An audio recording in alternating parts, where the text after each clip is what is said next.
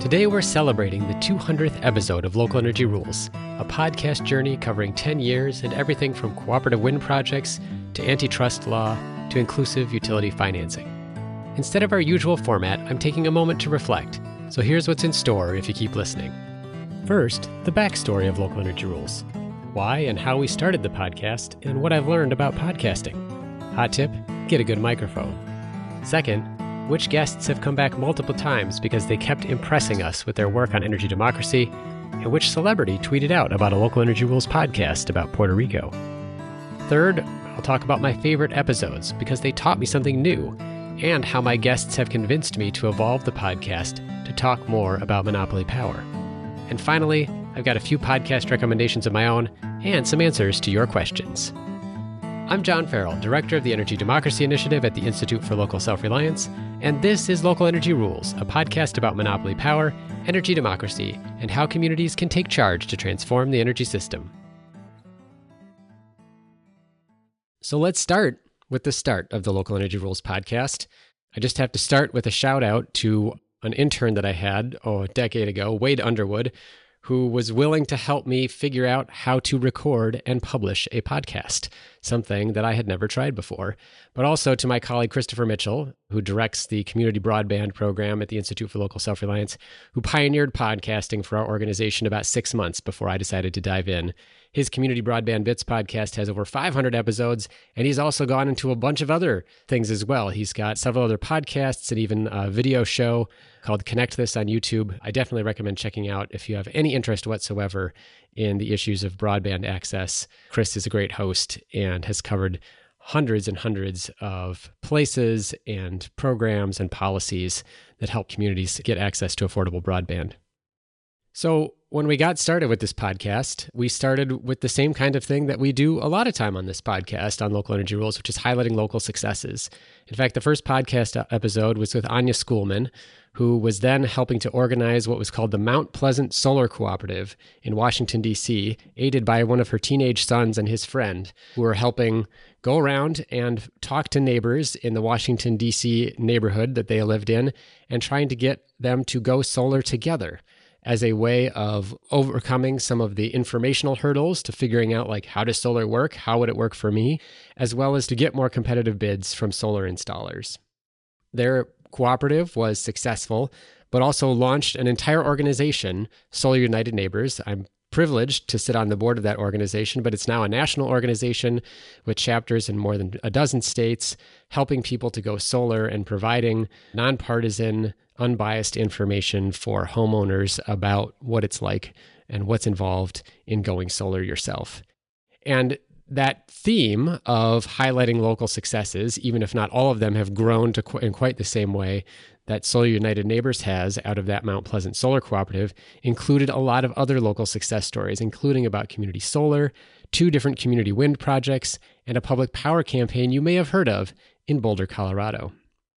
Those first 10 episodes have led to some similar themes that we've had over the years in the Local Energy Rules podcast. A big one has been about city leverage. We've talked about community choice energy, about franchise fees, about local climate funding. In fact, we had an entire series for over a year called The Voices of 100% that was specifically about talking with leaders from cities.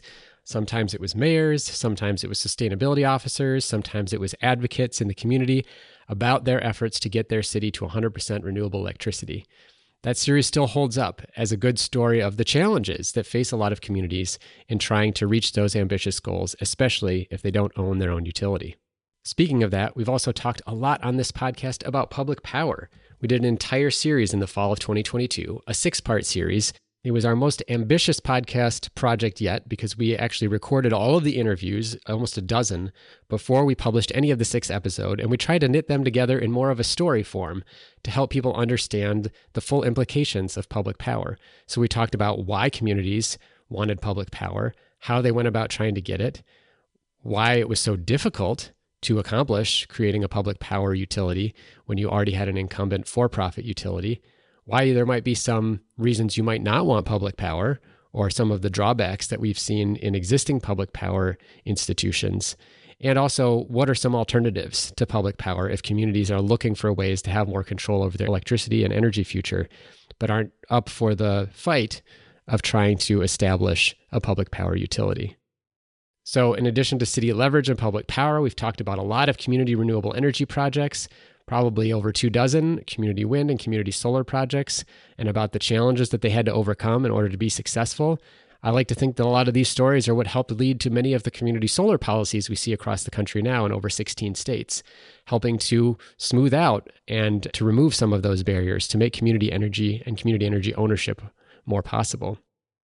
We've talked about electric vehicles with the City of Austin's utility, with Tony Seba, with Boulder County, with uh, New Hampshire Electric Cooperative, all about how we can build out an environment from the charging infrastructure to understanding the technology to the incentives that can be provided locally and to the ways that electric vehicles can better integrate into our electricity system as an asset and not just as something that consumes electricity.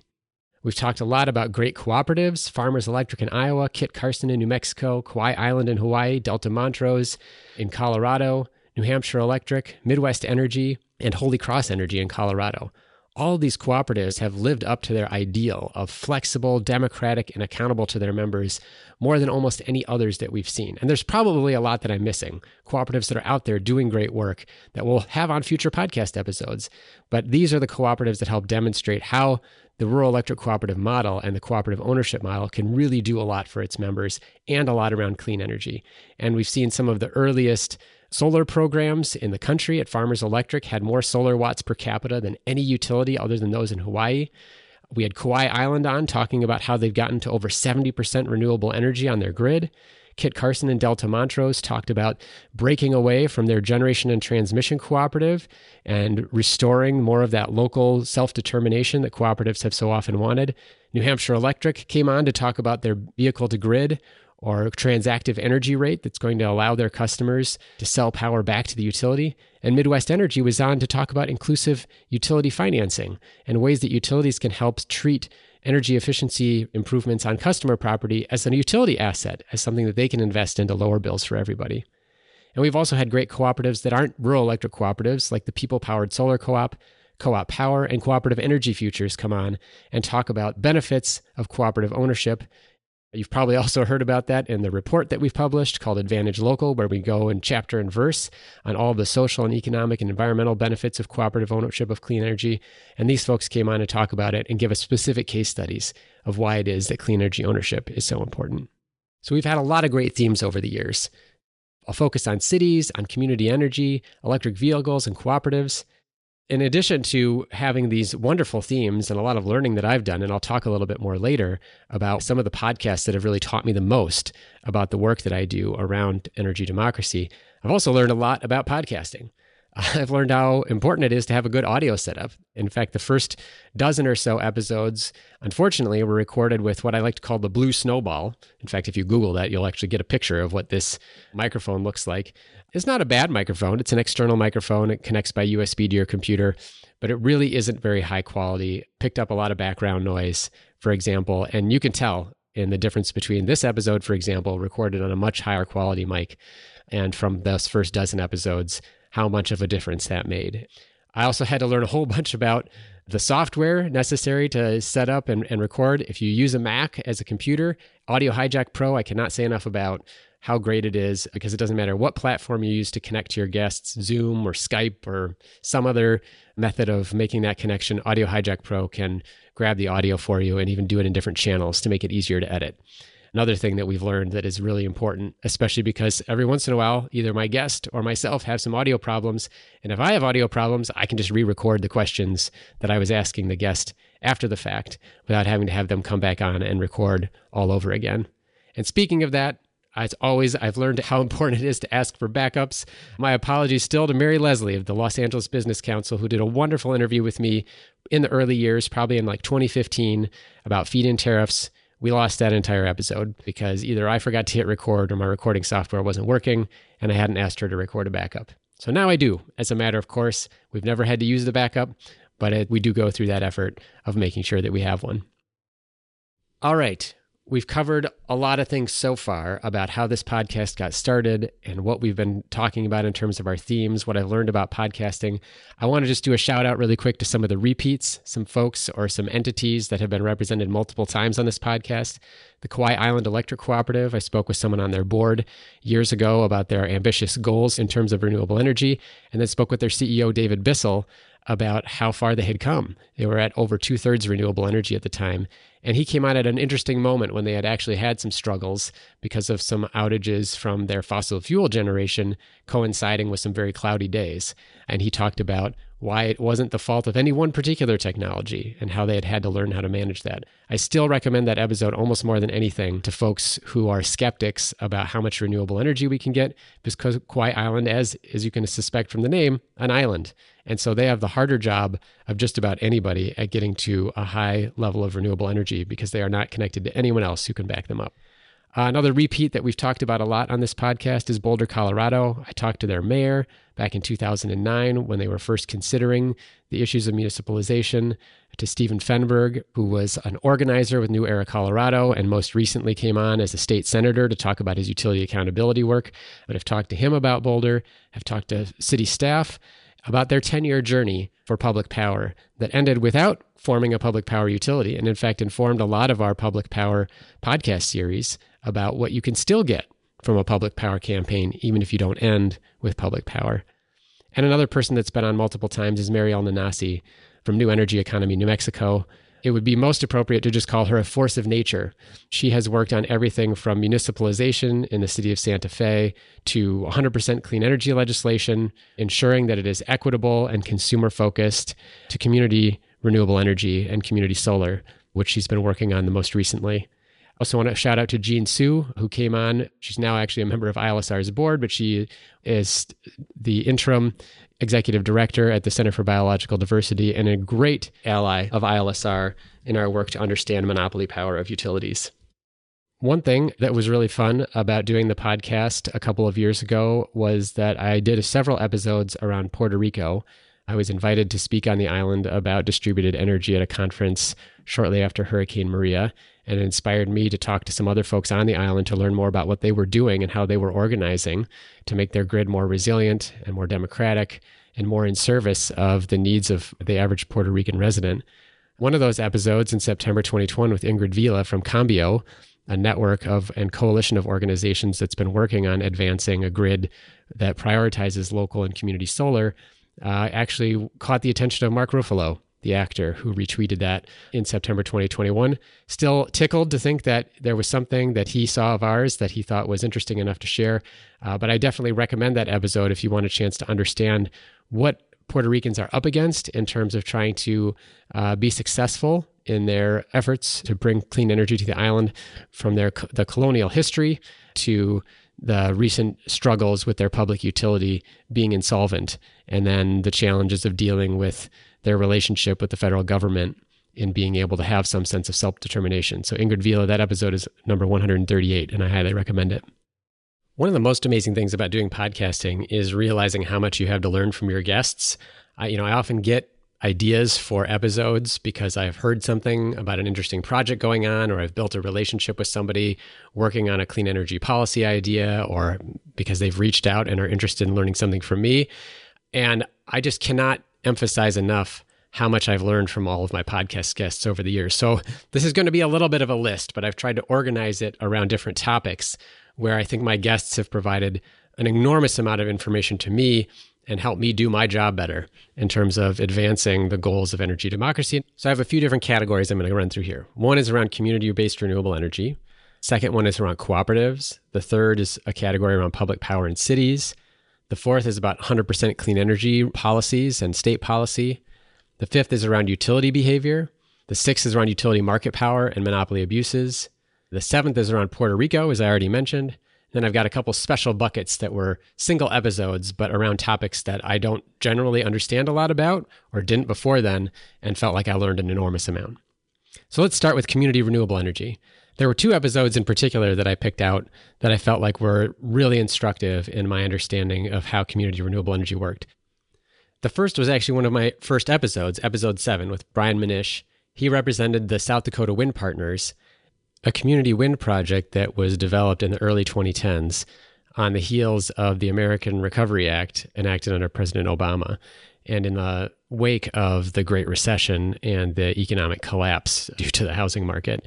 One of the key reasons why the South Dakota Wind Partners and other community wind projects were able to be successful in that time frame was because in the wake of the economic collapse, the tax credits that the federal government had been uh, providing for clean energy weren't able to be used because typically what would happen is a clean energy project would sell those tax credits to another investor. And when you wanted to have a community based project, the problem was that in order to offset your income with these tax credits, you would need what was called passive income. I'm not going to get into the weeds. I can recommend that you go listen to episode seven if you want to understand more about it, or just search the term passive income on ILSR's website, and you can probably find some of our old research on it. But it really helped me understand what the barriers were around having a group of investors do a community renewable energy project, the way that federal tax law impacted that, not just in the design of tax credits, something that's been addressed under the Inflation Reduction Act with direct pay, but also the issue of passive income. That episode was really, really helpful for me in being able to write the Beyond Sharing report back in 2016 about the challenges of community renewable energy, as well as exciting about the few times that folks were able to overcome that. There was another episode called Green Energy Farmers. I don't remember the exact episode number, but uh, that also talked about a community wind project in Iowa that was similarly able to be successful due to that particular time frame in which there was a cash grant instead of a tax credit that enabled community wind projects. The second episode that I really wanted to uplift in terms of my learning about community renewable energy was episode 175, a little more recently with Dan Juhl, a longtime community and local wind and solar developer in Minnesota. The title of the episode is Who Needs Transmission? And it really highlights the fact that we undervalue the ability of some of our small scale projects. And in this case, small scale meaning about five megawatts, enough to serve maybe a thousand homes. Dan was developing projects that were solar wind hybrids. So together they would have a very high capacity factor, which means that they would be able to provide electricity at a very high rate 24 7. And these projects can be located on the low voltage part of our electricity system on the low voltage side of substations, really serving local needs, and in places where you don't need to upgrade transmission capacity in order to build them. A thing that's very important, of course, right now, at a time when we're talking about lots of constraints on the transmission system in order to build the clean energy that we need to fight climate change and to capture all the economic benefits for our electricity system. A second category where I've learned an enormous amount from my guests is around cooperatives. It goes all the way back to episode 12 when I had Warren McKenna on. He was the general manager at Farmers Electric Cooperative in Iowa. As I mentioned before, their feed in tariff program led them to have more solar watts per capita than just about any other utility in the country back in the early 2010s, even more than utilities and cities in California. It was a really impressive story about how a cooperative could just say, you know what, I think this is something we want to do. And they could figure out a way to uh, use their local authority to meet that member interest in doing solar and do so in a way that was affordable for them as well. I also have to call out episode 92 with David Bissell. I mentioned him before. He was the CEO and is the CEO of the Kauai Island Electric Cooperative. And they're really proving that clean energy can work at really high rates out on Kauai Island. Over 70% of the electricity they generate comes from solar. They can't do wind power because of issues with migratory birds, which is a real shame for them because they have trade winds that come through Hawaii that would be very useful for them to tap. So they've had to be very creative in figuring out how to make it work, and they have. In a way, I think that provides lessons for utilities everywhere because Kauai Island is more isolated than most utilities in its ability to get to clean energy future. And the final one that I want to call out, although there are probably more, honestly, that have taught me a lot, was episode 182 with Brian Callnan. And it's about the fact that this idea of vehicle to grid is really ready, that the technology is there. The New Hampshire Electric Cooperative is starting to offer this new transactive rate to allow customers to sell power back to the utility if they have a vehicle that can be programmed to do so. And there are cars out there already, like the Nissan Leaf, can do that. And so it taught me again that here are cooperatives on the cutting edge of how technology can work, ready to find a way to allow their customers to help them manage the grid more effectively. It's very exciting. A third category where I've learned an enormous amount from my guests is around public power in cities. This goes all the way back to episode 15 with Ken Regelson from Boulder, Colorado. And we talked at that time about a report that had been recently released uh, saying that the city could, by taking over its electricity system, meet its clean energy goals faster and at a lower cost than the incumbent utility could provide the electricity. And so it was one of my first lessons about the power of the switch to public ownership and that promise that is available for so many cities that if they do invest in public power, it can help them meet their climate goals, their economic goals, and do so in a way that will cost consumers less for electricity. It was a very, very powerful story, and one reason that I kept tuned in to what Boulder, Colorado was doing for so many years. Episode 87 with Kate Harrison, a city council member from Berkeley, California, taught me how cities could fight the gas company, as they were one of the first cities in the country to say that there would be no more new gas hookups for properties in the city as a way to signal that it was time to move to electricity, a cleaner source for heating and cooling homes, for cooking, for water heating, for all the other services. It was also a really important lesson for how states could step in and preempt this practice. Our community power map shows that something like 15 to 20 states now have preempted cities from making this similar kind of policy decision, many of them without ever having a city in their state take this action, but having just seen what Berkeley did and being informed by ALEC or one of the other conservative networks of policymaking, stepped out in front and tried to prevent their cities from making those choices for their citizens. I also then want to call out episodes 119 and 120, where I spoke with leaders from Portland, Oregon, and Seattle, Washington about how cities can make big investments in their climate future. Both cities were very interested in dramatically increasing the amount of money that they were able to invest in community based solutions to the climate crisis in a way that was more equitable and addressed historic harms, especially to communities of color, to low income communities. And they did so. And they did so in innovative ways that made sure that the burden of paying those taxes fell on folks who could afford it, either high income earners from tech companies or very large retailers who had sales over a billion dollars a year. I definitely recommend listening to those episodes. It's also a lesson in preemption, as I believe Oregon state government promptly preempted any other city from following Portland and providing a similar kind of funding mechanism. The last thing in public power to mention, of course, is just our public power podcast series. It's six episodes, starting with episode number 163. And for anybody who wants to learn the basics about public power, why people do it, how to do it, who some important contact folks are, I definitely recommend that. One other category that we've learned a lot about is about 100% clean energy policy at the state level. So we've got episodes 90 and 92 about two different, very different places that are getting close to 100% renewable electricity Kauai Island in Hawaii and Burlington, Vermont. Burlington, Vermont actually already gets 100% of its electricity from renewable sources. The municipal utility there accomplished that goal several years ago. So we spoke about how they were pivoting to thinking about other sources of energy, including working around electric vehicles or electrifying uh, home heating and cooling. In episode 72, I talked with Mariel Nanasi about how big state climate policy can unfortunately cave to the utility and give up a huge amount of the benefits. Or alternatively, it can be written to support energy democracy. And she talks about the Energy Transition Act in New Mexico and the fight there to make sure that communities would actually benefit from the transition to clean energy. Speaking of making sure state policies are good and equitable in terms of their both process and their outcomes, in episode 185, I spoke with Haley Haven from the Initiative for Energy Justice, and she spoke about the big equity gaps in some of the early 100% clean energy policies and about what needs to be done to make sure that subsequent policies do a better job. An inspiration for me, frankly, in understanding that importance of good process was Leah Bamberger, Sustainability Director in Providence, Rhode Island, where she talked about the city's not climate action plan, but climate justice plan, and how they made a really concerted effort to include members of the community in the process of developing the plan. And it made significant differences in the focus on greenhouse gas emissions instead of thinking broadly just about carbon and carbon dioxide, they were talking about the kinds of overlaps between things like criteria pollutants and particulate matter near the city's port, and how the communities that lived there were much more focused on getting the pollution away from their homes, away from their children, in a way that would protect their health, and in a way that would protect the climate. So it allowed the city to focus on both those things at the same time.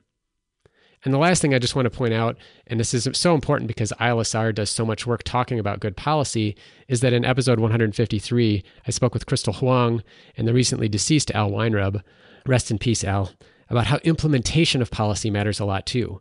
They came on to talk about how ILSR's Community Power Scorecard, in giving California an A around community renewable energy, really was short sighted in the sense that it didn't feel like an A on the ground when it was so difficult to actually develop community based and community owned renewable energy projects. In other words, implementation matters, and it's something that we take very seriously in thinking about how we talk about that product project from now on, and in making sure when we talk to other folks about good policy that we talk about the importance of making sure that it gets implemented well as well. We're going to take a short break. When we come back, I share the episodes that have taught me the most about utility behavior and monopoly power, Puerto Rico, energy efficiency programs, and even building electrification. I talk briefly about how Local Energy Rules has evolved, share a few podcasts that I recommend, and then answer some of your questions. You're listening to the 200th episode of the Local Energy Rules podcast with me, John Farrell, Director of the Energy Democracy Initiative at the Institute for Local Self Reliance. Hey, thanks for listening to Local Energy Rules. If you've made it this far, you're obviously a fan, and we could use your help for just two minutes. As you've probably noticed, we don't have any corporate sponsors or ads for any of our podcasts. The reason is that our mission at ILSR is to reinvigorate democracy by decentralizing economic power. Instead, we rely on you, our listeners. Your donations not only underwrite this podcast, but also help us produce all of the research and resources that we make available on our website and all of the technical assistance we provide to grassroots organizations. Every year, ILSR's small staff helps hundreds of communities challenge monopoly power directly and rebuild their local economies. So please take a minute and go to ilsr.org and click on the donate button. And if making a donation isn't something you can do, please consider helping us in other ways. You can help other folks find this podcast by telling them about it or by giving it a review on iTunes, Stitcher, or wherever you get your podcasts. The more ratings from listeners like you, the more folks can find this podcast and ILSR's other podcasts, Community Broadband Bits and Building Local Power. Thanks again for listening. Now, back to the program. Another really interesting episode was episode 38 with Mary Powell. She's now the CEO of Sunrun, but at the time was the CEO of Green Mountain Power. It's the only investor owned utility in the United States that is also a benefit corporation.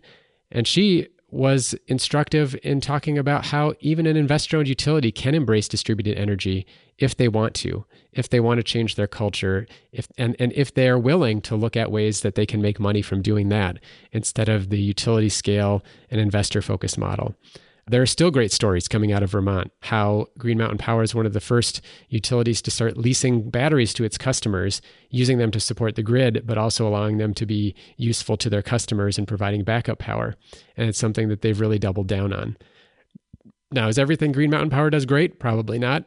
But it was really instructive to talk to Mary Powell at the time she was there about how not every investor owned utility has to resist this transition to distributed renewable energy, as they so often do, warned by their trade organization, Edison Electric Institute. There's probably no topic that has been more important and instructive to me in the evolution of my work at the Institute and in the work that we're doing now than the guests who came on to talk about utility market power and monopoly abuses. It was probably kicked off around episode 69 when I had Bill Schnell on. He was from Grand Rapids, Minnesota, and talking about the David versus Goliath fight that every community faces if they want to do something that their electric utility does not want to do. It was particularly interesting because Grand Rapids owns its own utility. It has a city owned distribution utility, but in this case, it was the bigger utility, the for profit utility, that sold the electricity to the city of Grand Rapids that objected when their city wanted to do a community solar project with battery storage.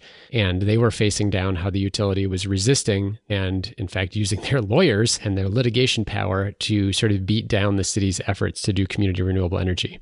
I think they eventually reached a compromise, but it was a really important lesson about how even when you own the local utility, you may be beholden to a larger utility under some contract to buy power, something that's also been true of cooperatives. And it really highlighted the importance of not only having that local control, but having some flexibility around your decision making.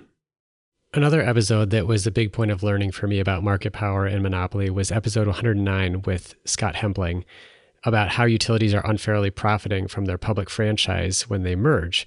So, Scott has written an amazing book, which I highly recommend, that assesses the situation with utility mergers over the past couple of decades and how so many investor owned utilities have merged together to become these big multi state or even multinational conglomerates. And what he points out is that the real value in these merging entities, the real uh, value that they're trading on in the merger is the fact that they have this publicly granted monopoly. And that without it, without those guarantee of those customers, these mergers and these businesses really don't have much value.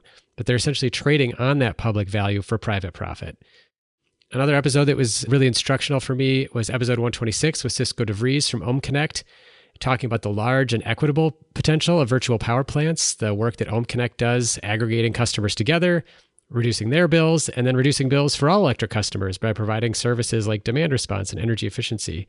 And he also talked about how market barriers lock out this kind of business in most states. In fact, there's only two states, California and Texas, where they're currently able to do business. And based on FERC's order to the states, the Federal Energy Regulatory Commission, it might be until 2030 until we see those markets develop in other places.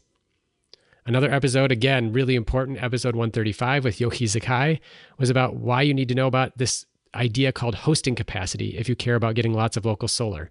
It's an analysis that's required of utilities in I think seven or eight states now, that where they have to map out on their distribution system where it's easiest to connect more local solar to the grid, where they have capacity. And it's really essential, especially as we start seeing markets get more mature for local clean energy. Great shout out for episode 149 with Ari Peskoe on the monopoly link between transmission and net metering. Before that episode, I don't think I'd ever really realized how much utilities exercise monopoly power in a way that inhibits clean energy at the utility scale, not just fighting rooftop solar. And what he has uncovered in his research, he has two amazing papers that he's written on what he calls the utility transmission syndicate, is that utilities exercise market power and political power over the transmission planning process in a way that it's curtailing our ability to do clean energy because they prioritize owning the transmission lines over building ones for regional interconnection that would support more wind and solar development. I have to celebrate Jean Su, who's been on the podcast twice from the Center for Biological Diversity, episode 136 and episode 152. She opened my eyes to the idea that federal antitrust policy could potentially be brought to bear on utilities for acting in anti competitive ways.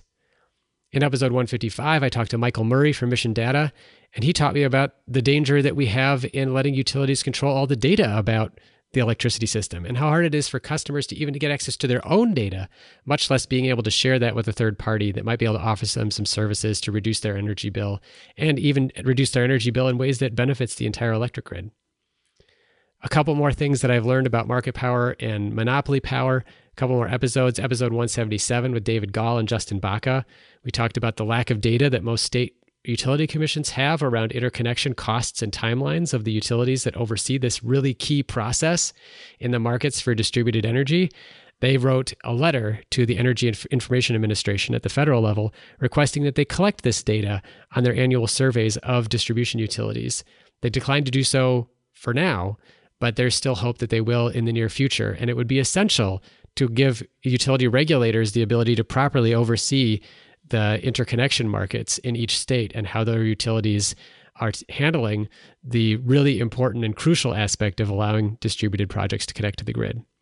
And speaking of that, episode 188 with Mari Hernandez from the Interstate Renewable Energy Council about their Freeing the Grid report is all about interconnection and, and about this crucial step. Whereas David and Justin talked about the information that we have about it, Mari and IREC talk about the rules. How do we set good rules to make sure that there is fair and non discriminatory access to the energy system for people to be able to connect their clean energy projects? Just a few more episodes I want to share about where I learned so much. Episodes 77, 78, and 138 were about Puerto Rico and I spoke with Marcel Castro-Sitiriche and Ingrid Vila and learned about how a colonial past still haunts this American island grid and how local solar and storage could be the answer. Puerto Rico has just suffered over and over and over again throughout its history because of its unique status of having American citizens in a territory that don't have federal representation. They still pay taxes and they don't get all the benefits. And there are so many reasons they are continuing to suffer from trying to recover from Hurricane Maria many years ago. The last two episodes are just shout outs for things that were a little bit of a tangent, but also I thought really enlightening information about how the energy system works. Episode 122 is with Marti Frank, who's a program evaluator for energy efficiency programs. And she talked about how we do completely go about backwards doing incentives for energy efficient appliances. That instead of doing rebates that people get after the fact, we need to lower the price of the things that are the most energy efficient at the point of sale because half of Americans simply buy the cheapest refrigerator or washer or dryer that's on the floor at the store at the time because they can't afford anything more. And that cheapest appliance had better be the energy efficient one. The last thing is episode 178 about building electrification. Was a great conversation with Nate Adams and Steve Pantano. Nate is with HVAC 2.0, Steve is with Rewiring America. And it was generated by a debate on Twitter between the two of them about the costs of electrification. And we really got into the weeds about what is it that needs to happen to change? How do we change the issue with contractors being that point of contact with customers and many of them having the wrong idea about how electrification works? What do we do to make sure customers have the right ideas about how much it's going to cost and what their expectations should be? It was a fascinating conversation. I'll just sum up to say that I have learned so much from doing this podcast, and it's one of the pleasures of doing it is that bringing on guests to talk about these issues has really been educational for me, and I hope for you as a listener. One of the things that I wanted to share about the podcast and its evolution, and why so many of these recent episodes that I was just talking about are about market power and monopoly abuses, is that I realized after some of our early episodes that too many of the amazing community clean energy stories were one offs. South Dakota Wind Partners, University Park Solar, Monadnock Food Co-op. There'd be this one really great story of like, oh, this community came together and was able to collectively own these wind turbines or this community or these solar panels, but it was hard to replicate. And the circumstances of their success were often like, oh, there was this one grant, or there was this, you know, limited time federal incentive, or oh, we had free legal support because two of the people who were part of the project team were attorneys in their day jobs and were able to give us pro bono assistance in terms of developing the projects. And it became clearer and clearer that there are systematic and systemic barriers to these community and uh, local energy projects. And that became the priority for our work is investigating how do we identify those barriers and how do we overcome them. I want to wrap up with just two things. One is a shout out to some other podcasts that I like and have learned a lot from. And then the last thing is I sent out an Ask Me Anything to our email list uh, on social media to see if people had any questions just in general that I could answer. And I'm going to take a stab at the mailbag here and see if I can, in fact, answer these Ask Me Anythings or not. So, first, though, the podcast that I've really enjoyed listening to that I highly recommend, there are links on the show page. There's the Just Solutions podcast with Aiko Schaefer that really dr- drills down into what are the clean energy policies and practices that are getting equitable outcomes. There's the Energy Transition Show, which is one of the deepest and most informative dives with Chris Nelder. The Energy Markets podcast with Brian Lee, I was just on in the past few months, does an amazing job of asking this question of like, how do we quarantine the monopoly? How do we make sure there is room for competition and access to the system? And then finally, Volts with David Roberts. I've followed David's writing since back at his days at Grist, then at Vox, and in all of his evolutions. And I just think his cogent analysis, not only of clean energy, where he does such a great job of bringing on guests to explain how the system works, but his analysis of the political economy and how people make decisions and the politics of clean energy. I think his statement that where you elect Democrats, climate policy follows has been really instructive for understanding how decisions are often made, as well as the deep insights that I've gained around things like network geothermal or distributed solar or energy storage or even transmission.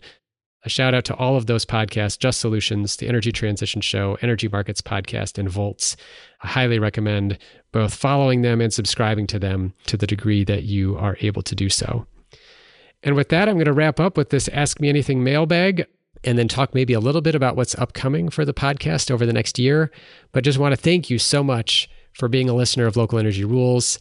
We really can't say enough how flattered I am that when I meet people for the first time and they say, Oh my gosh, I recognize your voice. What a treat it is. But also, particularly because they'll say, I learned so much from your podcast. And that is definitely part of what we are hoping for is this opportunity to share what I have learned over 17 years in doing this work. So let's go to the mailbag and see what people are curious about when I offered them to ask me anything. Question number one from Leatra Harper How do we stop the big utility lobbyists and interests from penalizing distributed generation? Uh, I think this starts at the level of organizing. You need to organize, you need to educate people about how the energy system works and why this matters.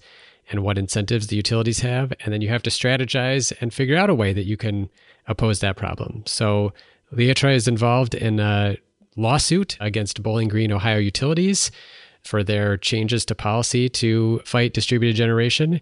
You can look for legislation. You can advocate at a public utilities commission. There are lots of places where you can take those arguments and try to figure out how to change them. And it really depends on your community and where you think you have power and leverage in terms of what might work the best. So I wish I could give a general answer of how do we stop them, but broadly, the solution is going to be how do we get utility incentives to align with distributed generation and how do we get them out of the way? And this is part of research that I will be publishing soon on investor owned monopoly utilities. But I think this is twofold. One is removing the control that the utility has over the distribution system so it can't impose and block its competitors. And the second one is how do we make it in their financial interest to support distributed generation, for example, by taking care of upgrades to the distribution system to make sure that everyone has access. Question two is from Albert Lynn. Albert, great to hear from you. Love the work of you and others on utility return on equity, which is what your question is about. How do we get advocates and interveners at public utilities commissions to pay attention to how high the return on equity is that is being awarded to utilities by state commissions and how it creates a huge incentive to stay the course in terms of investing in large fixed assets like giant power plants and transmission lines? Number one, I'd say I've got a new report coming out here very soon on monopoly, utility monopoly power, and it does address this, and in fact references some of the work that Albert you first shared with me about this problem. Uh, the second thing I just want to highlight is you can fight back. Uh, there's a great example in Minnesota recently with a rate case involving Xcel Energy, where advocates successfully argued that the utilities rate uh, rate of return needed to be reduced by a percentage point in order to better account for the actual risk and reward calculus that there is for making investments in large infrastructure when you're a monopoly and can recover those costs from captive customers. It's not enough. And in fact, the evidence suggests that anywhere from 2 to 20 billion dollars a year is overbilled to utility customers across the country because we overpay utilities for their capital. And yet, it is a fight that we need to have. Question three here is from Doug Jones in Minneapolis, where he asks Does it make sense to have a mechanism to add solar panels to an existing solar installation when your energy needs increase, such as if you buy an EV or maybe get a heat pump? And I would say, yeah, of course, it makes a lot of sense to do that. The policy, unfortunately, is really against that. In fact, I don't even know how you would go about that process with the utility company because when you sign up to do interconnection and for net metering or to get an incentive, it's usually for a project of a certain size. And I remember I've actually asked my solar installer, because I have panels on my roof, about doing that. And he said that it would be very difficult. And I think most likely it would be treated as a separate installation. So I think we do need new policy, new interconnection rules to make it clear that people should be able to add panels to their installations. One thing that would also be helpful, though, is if we remove any artificial limitations on how much solar somebody can put on their house. Right now, it's often indexed to how much electricity is used, you know, or has been used over the past 12 months. And we should remove those restrictions and allow people to put as much solar on their building as they can recognizing that that energy load will be rising over time, if not in that particular building, that in that neighborhood or in that community as we electrify everything. Our next question is from Matt Roberts, a former Local Energy Rules guest uh, with the Sustainable Ohio Public Energy Council. He has a few questions, and I'll try to tackle them all. Number one Is it worthwhile for communities to buy their portion of the distribution grid from an investor owned utility company? There's sort of two questions baked into that. Financially, absolutely. Already, the utility recovers all the costs from its captive customers of owning the distribution system. And if you want to make choices about the distribution grid, owning it is a great way to do that. However, the process of buying out that utility is often extraordinarily challenging and time consuming. I see our episodes about Boulder, Colorado, or about the recent fight in Maine over public ownership. The utility does not want to sell and they fight back very hard. And so just be prepared for that challenge. Matt's second question is Is there a success story for solving the split incentive dilemma and making energy efficiency improvements, especially in high rental communities? So, this is the incentive where maybe the building owner doesn't pay the utility bill, the renters do, but the renters then don't have permission or the decision making authority to make improvements that would reduce their energy bills. I would definitely recommend the last episode of Local Energy Rules, number 199, with Matt Flaherty, which is going to cover exactly that issue with inclusive utility financing. Third question for Matt, and the last one I will address Should local and state governments procure materials as a way to reduce costs for constituents? Should they also work to streamline permitting? On the permitting, absolutely. There's already a great tool called Solar App Plus that was developed in a collaboration between the National Renewable Energy Laboratory and a variety of cities that creates a presumptive and online and instant permitting process. Like you've got an iPad with you at the property, you put in the characteristics of the project, and you can get a permit immediately. That is the kind of streamlining that we need for solar projects to make it easier to do them. Now, whether or not local and state governments should buy solar panels, inverters, heat pumps as a way to reduce costs for constituents, maybe. I don't know if that's a great idea. Certainly, cities or states have access to low cost capital through bonds, and they could potentially do that, although they're not experts in it by any means, since it's not a practice that they're usually in. So I'm not sure.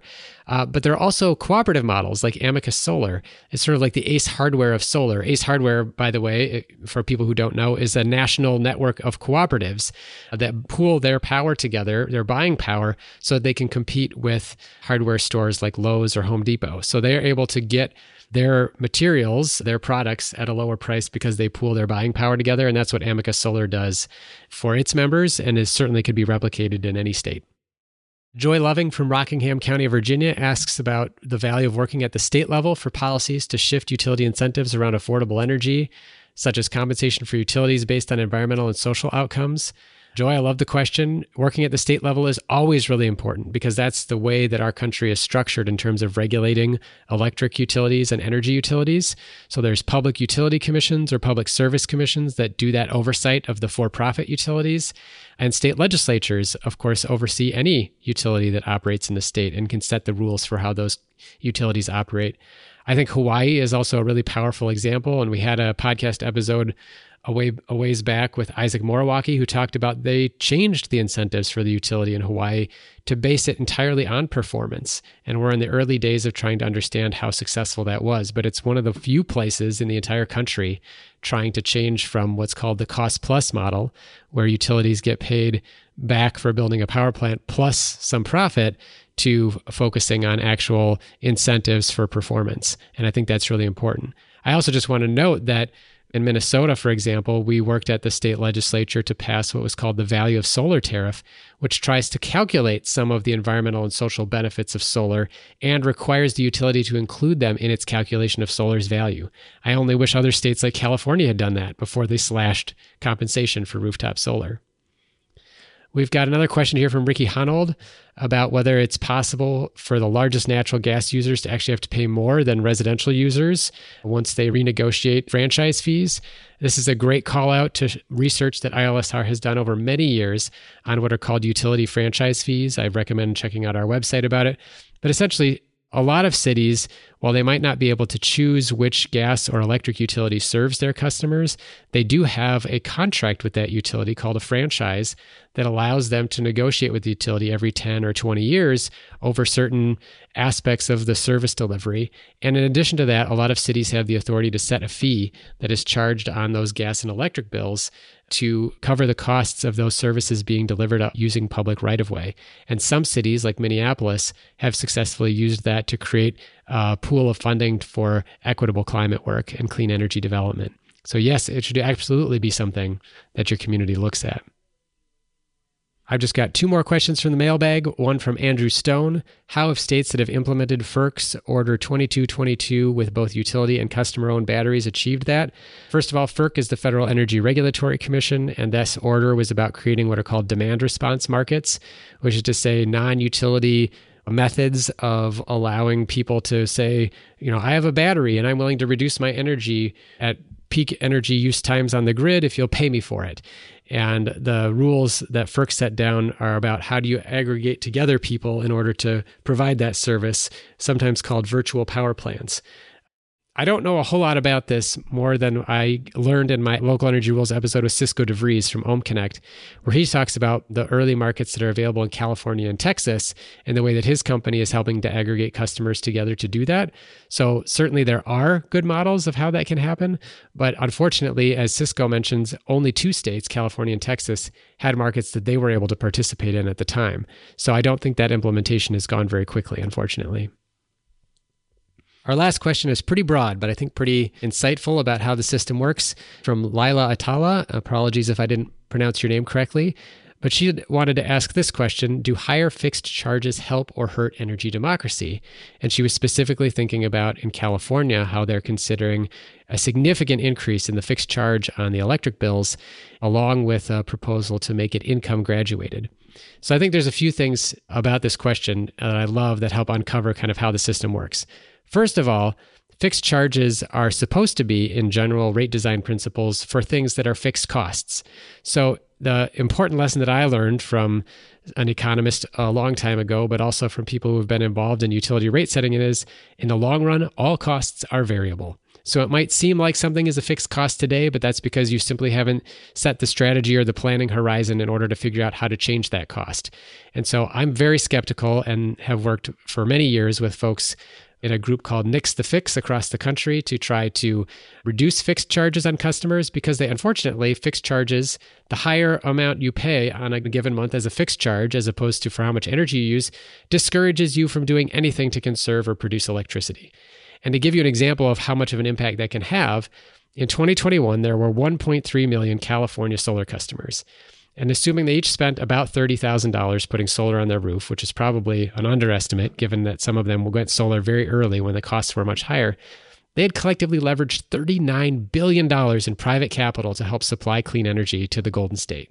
So we need to give people a reason to invest in things like clean energy, and we can't do that if we increase the fixed charge on their bill. We're basically giving them a disincentive. We're saying, don't bother.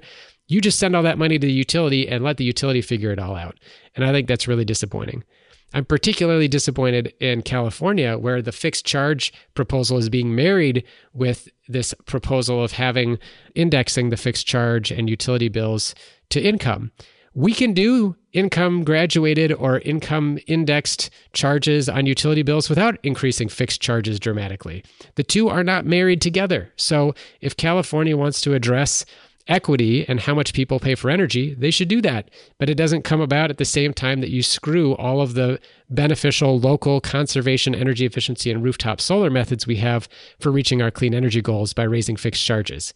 So separate out the two things, focus on what it is that matters, and do them appropriately.